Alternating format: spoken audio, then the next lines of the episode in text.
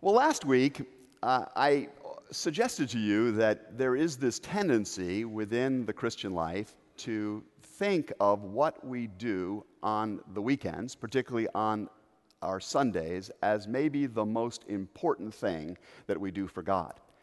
When a study of the scriptures would suggest that it is immensely important, but also because of its instrumentality in preparing us for what God deeply and, and profoundly cares about, and that is what we do with the other six days of the week. As we discussed last week, I made the case that Jesus believed that his followers could actually function like salt scattered on the frozen sidewalks of this world that they would be like uh, radiant particles of energy going out from churches to all over the world to uh, warm and to illuminate uh, dark places and cold places of this world. Jesus urged his disciples to go out into the highways and the byways of this world and to invite every single person who would listen to come in to the banquet table of the kingdom of God.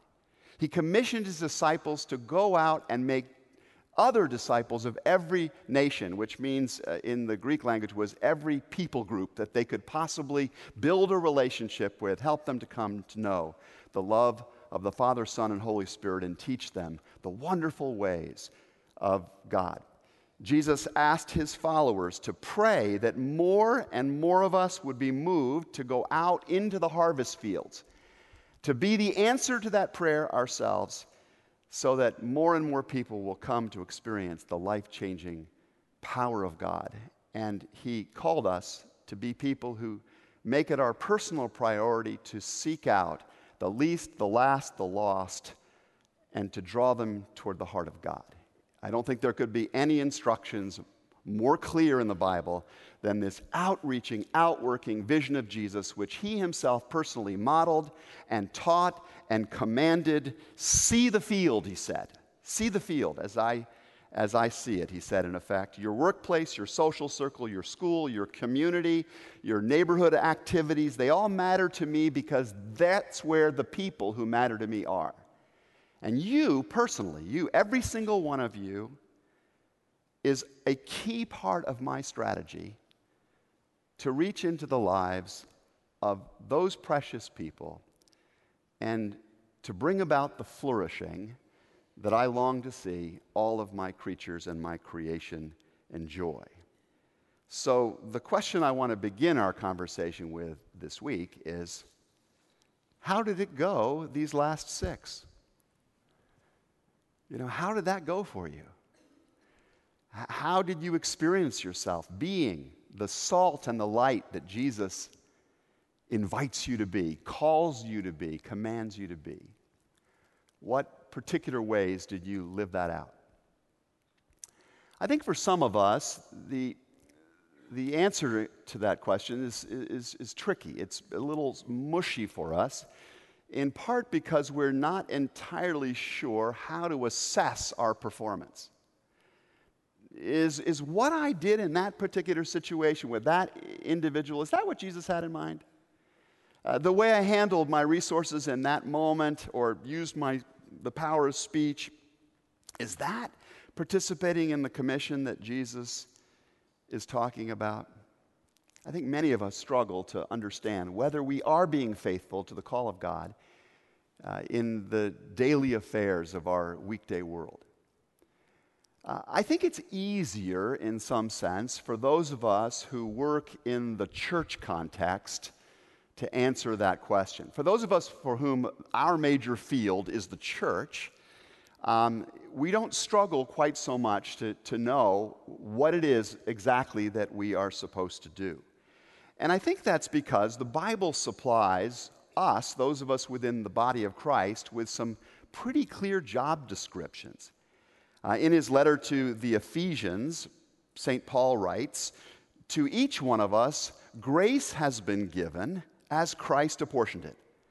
Christ uh, himself gave the apostles, the prophets, the evangelists, the pastors and teachers to equip his people for works of service so that the body of Christ might be built up until we all reach unity in the faith and in the knowledge of the Son of God and become mature, attaining to the whole measure of the fullness of Christ.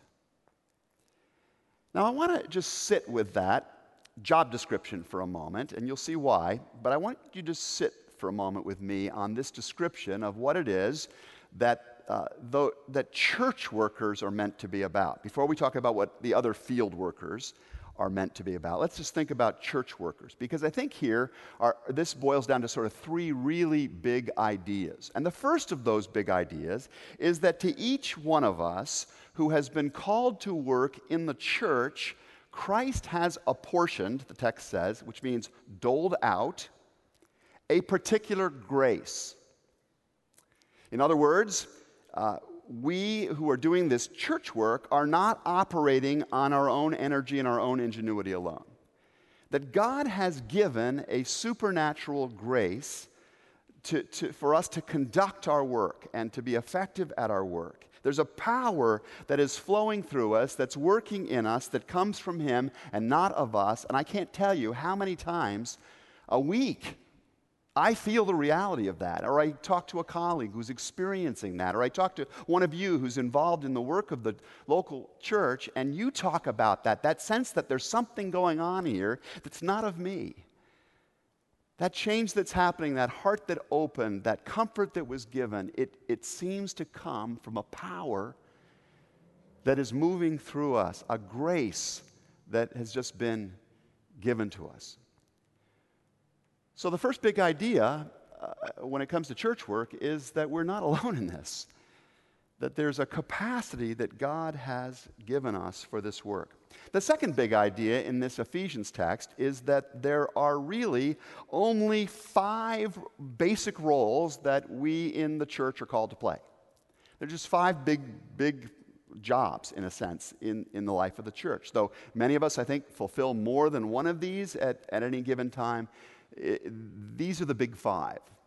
Some of us fulfill the function of an apostle. An apostle. In biblical times, apostles were the people who imagined and initiated and advanced the life changing work.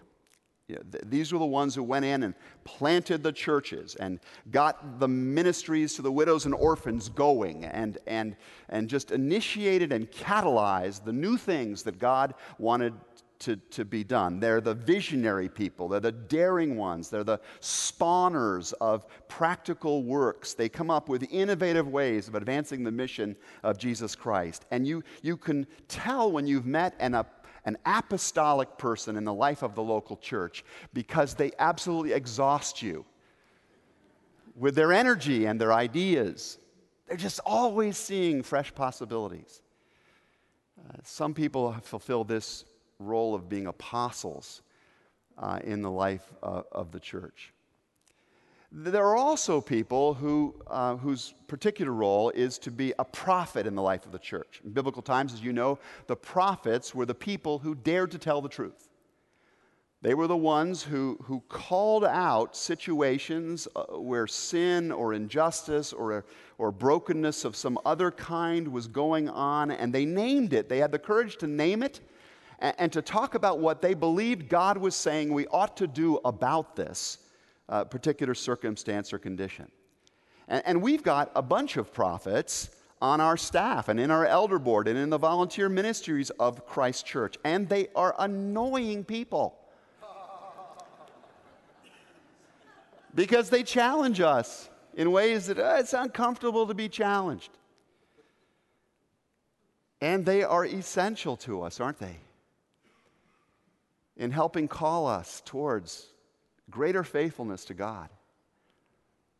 We need these apostles, we, we need these prophets.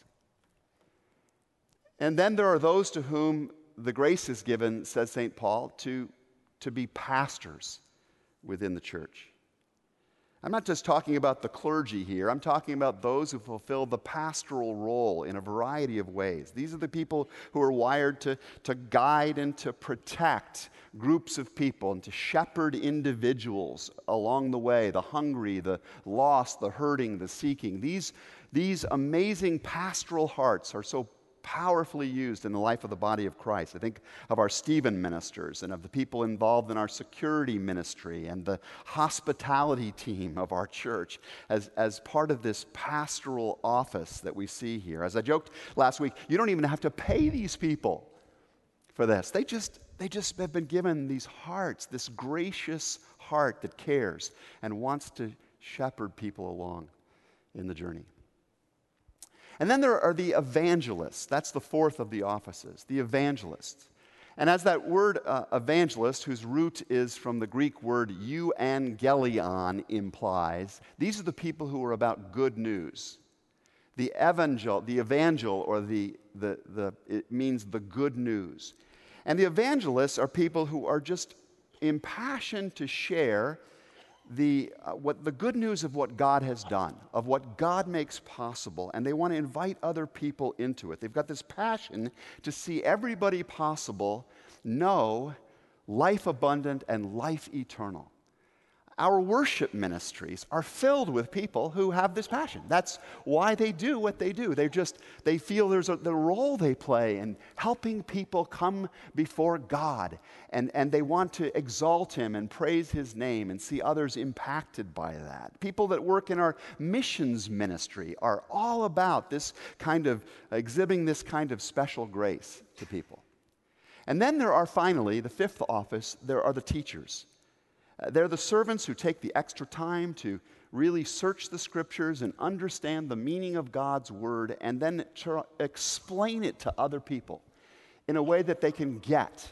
And you know somebody that's, that's, that's gifted for this particular office because you haven't entirely glazed after 10 minutes when they're talking. You're thinking to yourself, I'm not sure the guy up front has that gift. I'm starting to glaze. But but the teacher is the one that is meant to bring to you a vision for what God's word says and how it gets lived out, potentially, in the day to day of your everyday life. I think of the people who in our church are investing and helping children and teenagers and adults come to know God's Word and to see the pathways that His Word gives us towards a greater kind of flourishing. And I thank the Lord that He's given the grace to some to be uh, our teachers. Now, as distinct as each of these five roles are, they all share one common purpose. There's, this, there's sort of one overarching purpose to all five of these jobs. Um, and this, this, the Apostle Paul puts it this way He says, so that the body of Christ may be built up, that the, that the whole life of the church may be strengthened, so that uh, we all reach unity in the faith and in the knowledge of the Son of God and become mature, attaining to the whole measure of the fullness of Christ. All five of the church roles, the church worker roles, are aimed at building other people up in the faith, in their knowledge of God, in their maturity of character, so that they can live their God given potential fully. That's, that's the overarching mandate. So, are you, you with me this thus far? Okay. So, we have grace given for these church workers. We've got these major job descriptions, and the ultimate purpose is to build people up so that they can fulfill their God given potential. That's the big three ideas that I want to communicate so far. Now, I want to throw out another idea. You ready for this? This, is one's, this one's wild. So, hang on, hang on. What if? What if church work is meant to serve as a template for field work in your everyday life? What if the role of, of, of, coming to the church is actually to get familiar with these ways of being and moving so that when you're out in the world, they're your MO, they're your way of operation? Uh, you see, I, I, think that just as Christ uh, apportioned the supernatural grace needed for those of us uh, in the church, God has also poured out uh, supernatural capacity and power for those whose calling it is is to, to be his presence in the everyday context. Because this much we know God loves the world. He loved it so much, he sent Jesus to be that world's Savior. And the last thing that Jesus promised his disciples was, and I quote, You will receive power when the Holy Spirit comes upon you, and you will be my witnesses. I'm going to give you the power, the grace apportioned to you necessary to be my witnesses in Jerusalem, the place right where you live, in Judea, the neighborhood around you, in Samaria, the uncomfortable places you'll go, and to the very ends of the earth, wherever you find yourself. I'm going to give you that power. And if you are a devoted disciple of Jesus, if you've opened up your life to Him and said, Lord, fill me, use me, if you prayed the prayer that I encourage you to pray every day before getting out of bed last week, I said, Jesus, give me your eyes, give me your heart for the field I'm going into. If you're a disciple like that, you have been given the power of the Holy Spirit. You have been given the capacity to serve Him in a remarkable way. In his letter to the Corinthians, and I encourage you to go back and read 1 Corinthians chapter 12, St. Paul says, in effect, that spiritual gifts are given to every believer. Spiritual gifts are supernatural endowments given to every believer for the upbuilding of the church and the fulfillment of its mission in the world. That's what a spiritual gift is. Different than a regular talent or ability or skill or, or, or human capacity, it's a grace that has been apportioned for these purposes. In a sense, spiritual gifts are kind of like power tools. Um, you ever used a power tool? Uh, you know the difference it makes when you've got a power screwdriver versus you're cranking one of those old fashioned ones. You know the difference and how important it is to have that kind of power. I don't know how many of you have ever walked down the um, tools aisle at Home Depot or Menards or Lowe's. I want to be equal opportunity here. Um, if you've ever walked down the aisle, you know, you're just overwhelmed by the multiplicity of tools. I, I, I walk down those aisles and I start thinking about, gosh, all the projects that, that could get done if I could just convince my neighbor to come over with his tools and work in my house. But it's exciting to think about the increased capacity that comes with those kinds of tools. And, and spiritual gifts, the list of spiritual gifts that we find in the scriptures, is a little bit like uh, walking down the aisles of one of those stores. Um, and I, and I believe that sitting right here within the sound of my voice are people who are amazingly spiritually gifted. Some with the gift of communication, some with the gift of administration, some with the gift of leadership.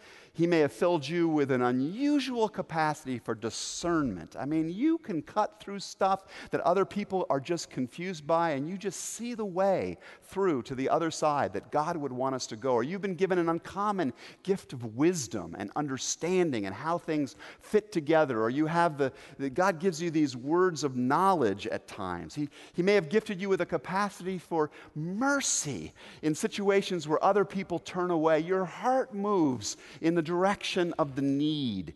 Or maybe it's a capacity for prayer or for healing arts of various kinds. And, and that list that I've just given you is just one of the aisles in the huge store of God's spiritual gifts. So, one of the things I hope you'll do is figure out what your gifts are, your spiritual gifts. Um, to, to Google uh, spiritual gifts inventory when you get home today. And, and, or talk with one of our staff, and we'll give you a printed copy of a spiritual gifts inventory that could help you identify what those particular gifts are, the ways that God has gifted you for your personal mission in your everyday world. As an aside, I do want to observe that, that not every endowment that God gives us looks like a gift at the start. I shared last week that I'm part of this um, uh, small group of of men that are going through a curriculum that has to do with our calling in this world. Uh, we were trying to figure out um, at, at, this point in my discipleship journey um, what is my role in the mission of God going forward? How do I, how do I live that out? And so we got to the question of equipment. How, how are we equipped to actually fulfill that role? That might be a key to understanding what more of that role is. And, and so we went around the circle and, and, and we're starting to share, you know, these are my strengths, these are my interests, these are my proven uh, skills. This is a, the spiritual gift I think God gave me in this way. It was easy for the guys in the group to talk about that until the last person who shared said, You know, a couple of years ago, I went through just a devastating tragedy and loss. And, and I am not over it, and neither is my family. But I am coming to see that even that horrific, unbidden loss is part of the way God has equipped me for my mission in the world and to walk alongside others who have suffered terrible tragedy in their life. And the room was completely silent as every one of us began to come to terms with the fact that there may be things, even about the hardships and the darkness and the struggles of our life, that are in some strange and mysterious way gifts that can enable us to fulfill the mission that God has for us in the world. So, what are all the various ways that God has gifted you to fulfill your mission in your weekday world. As we move to a close today, let me also suggest that God has supplied you with the tools that He has so that you can play roles during your other six days that are actually quite similar to the roles that Paul identifies in Ephesians about the work of the church. For example, some of you are called to play an apostolic or an apostle role out there. You are meant to be the visionary initiator, catalyzer, advancer of some life changing work. Uh, think about that. I, I read uh, this past week of a, the story of a man by the name of, of Otto uh, Redwetter, Rohwedder, who lived back in the very early 1900s and found himself touched by the repeat, repeated cry of women in his family and in his neighborhood about a very burdensome, time consuming, and actually physically dangerous task that they were doing. Now, if I told you what this task was, you'd say, oh, that's a, that's a pretty small task. Yeah, maybe to you. But women have been doing this task at the time that Otto lived for 3,000 years. They had taken a, a considerable amount of time for 3,000 years doing this particular task. And, and this, this got to Otto's heart, and he, and he thought, I'm going to do something to see if I can't address this particular need. So, Otto, he owns this small jewelry business. He sells the jewelry business, and he goes full time into research and development on coming up with a technology to address the need. And it's a very long journey. He's trying lots of things that fail. In 1917, um, he, he, he, the room where he's got all the blueprints for his, the various device prototypes burns down. He loses all of the blueprints. He has to start all over again. Ten years later, he finally thinks that he's got a prototype. 1927 now, and he can't find anybody who's interested in it. Nobody will invest in it. So finally, another uh, Christian disciple decides that there's some merit to this idea and pours in the cash needed in order to produce the prototype and to actually begin to mass produce it. And it begins to go out there. And in July of 1928, it, it's available to people for the very first time. And, and an ad that describes uh, this particular device um, says this this is the greatest forward step in the baking industry since bread was wrapped. Do you know what the thing he invented was? a box that could carve loaves of bread in segments. It gave rise to the phrase now common to us all the greatest thing since sliced bread. What is the common need that God wants you to be the apostolic visionary that goes to address it in a meaningful way? What could that be? Some of you are called to, to play that kind of role in the world. Others of you are the prophet that is needed in some field out there. Because you're going out every single day and throughout the week into all kinds of situations where there is sin and there is injustice and there is brokenness of some kind. And it is being ignored, uh, it is being glossed over, it's being avoided. Somebody needs to find a way to call it out. Try and do that in a winsome way if you can. You'll get a better hearing.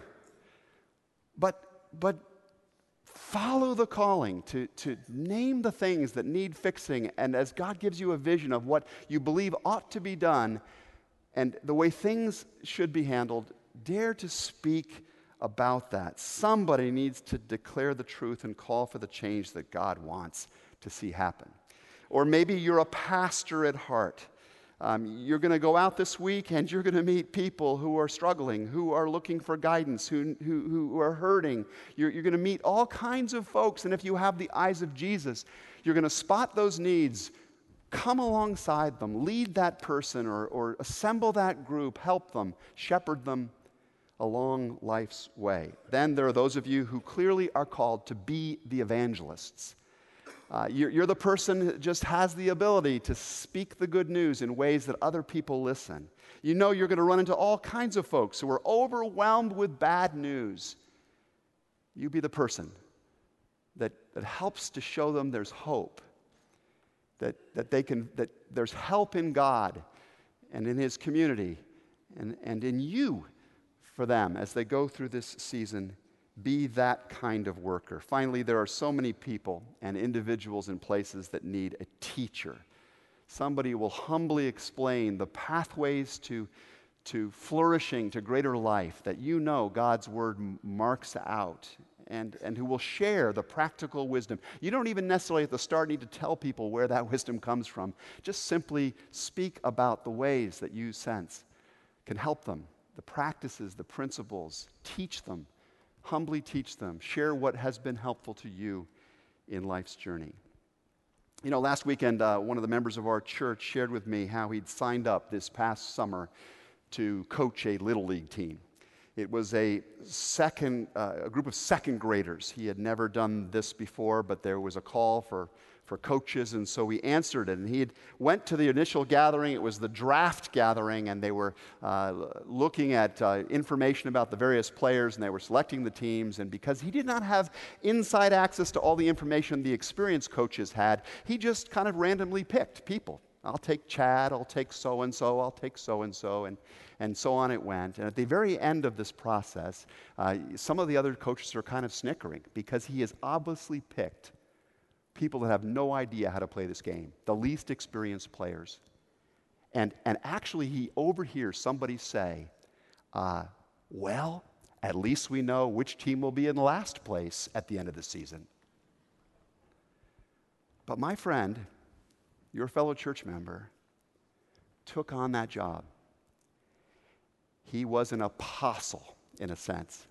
He built a team that wouldn't have been a team had he not showed up to be that coach. He was a prophet. He challenged bad behavior. One time he called the kids who were just sort of uh, picking daisies and distracted. He gathered them together on the pitcher's mound. He said, I want you to look down. I want you to look at those shoes. Those are $75 shoes your parents paid for. Do you think that, that, is, that, that you ought to be out here just kind of lollygagging? Come on, guys. Let's get serious about this game. He challenged a kid who was uh, spoiled and, and petulant to change his behavior. And his, parent, his parents came up afterwards and said, Oh, thank you for confronting that pattern in his life. He was a prophet to them. He was also a pastor to these kids. you know, they struck out many, many times, and he was there to encourage them and to comfort them and to urge them onward in, in, in, in the journey of learning the game. He was an evangelist because this person overflows, sharing what God means in his life and, and the life of the church, how important it is to him. He was a teacher. He was instructing the kids constantly in the practice of not just the skills of baseball, but the skills of life. I wish there had been a camera on some of the, one of the speeches that I heard him uh, reprise for me. They'd be making a movie about this. Guess which second grade team won the championship? Yes, it was that team. It was that team. As I said last week, it's time for every follower of Jesus to come up to bat. And if we all do, in all of the places we go to, the impact will be enormous. So here's some helpful homework.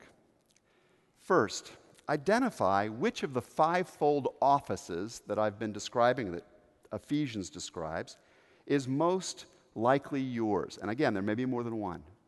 Secondly, take a spiritual gifts inventory so that you have a better grasp of the particular capacities, the particular equipment that God has given you out on that field. Then think further, particularly about the ministry you have in your workplace. And in our church, we are restarting a whole Faith at Work initiative you can read about in your Pathways Bulletin to help you think about the creative role you play as a servant of God in your workplace. And and, and if I could leave you with one big idea, it is remember to see the field. See that field you're going out to. And secondly, get more focused on how you use your tools. I love how Claude Alexander, the bishop of the Park Church in Charlotte, North Carolina, puts it, and with this I will indeed end. There is a purpose for your being here. You are meant to answer something.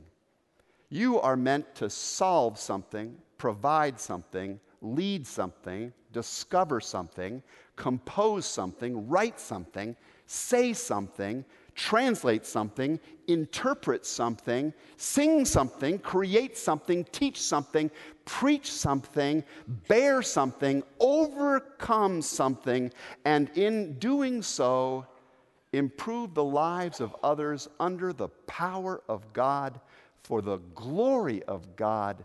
For this, my dear ones, is what disciples do with the other six. Please pray with me.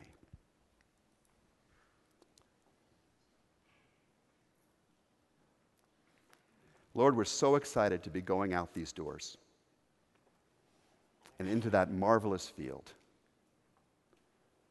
Fill us with a fresh sense that you have supplied us with the capacity, that you've given us a vision of the roles that we can play in those places for the blessing of others and for the glory of your name.